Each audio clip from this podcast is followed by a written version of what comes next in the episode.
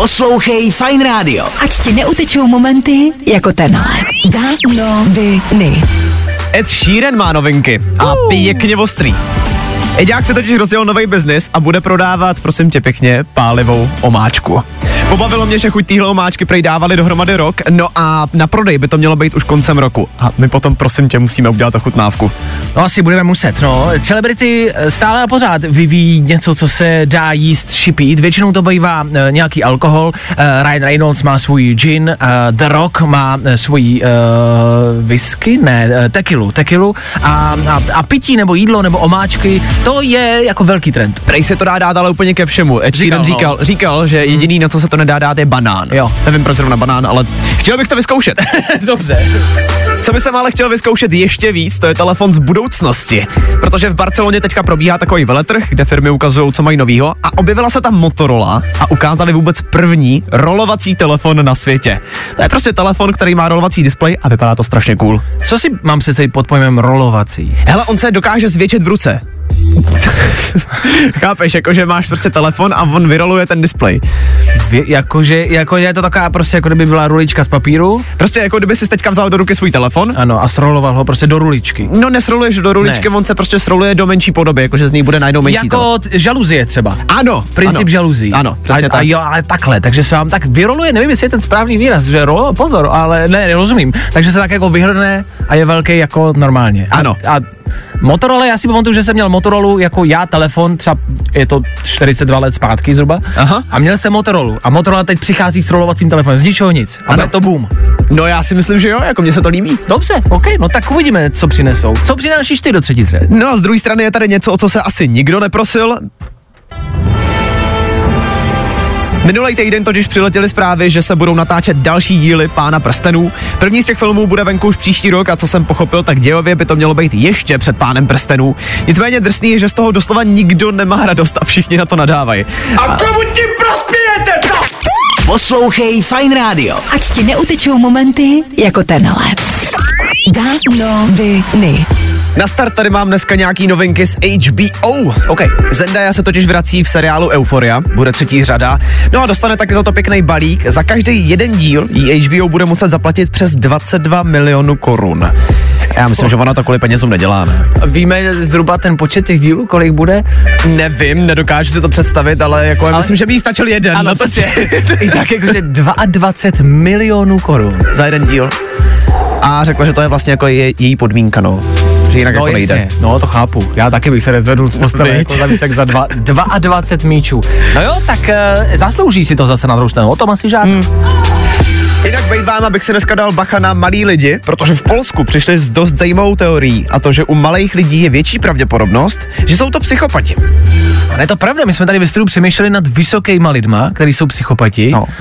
Dan třeba říká třeba Putin, a říká, ale Putin je malej, Putin je malej. všichni jsou malej, Kim Jong-un je malej, to jsou všechno jako malí lidi. A většinou, když vidíte nějakýho, jako ano, psychopata v televizi, prostě mm, frice a podobný, tak to jsou všechno malí lidi. A teď si řeknete jako možná, že je to nějaký komplex, jako právě kvůli velikosti. No. A je to tím jako potvrzený, že fakt, Fakt? fakt jako ty lidi mají komplex a z toho se potom jako vytváří ta psychopatie. Aha, No a když jsme u těch eh, vědeckých objevů, tak v San, v San Fran...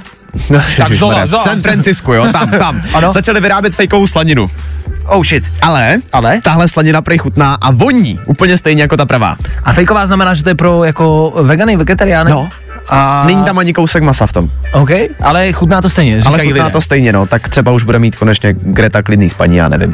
How dare you?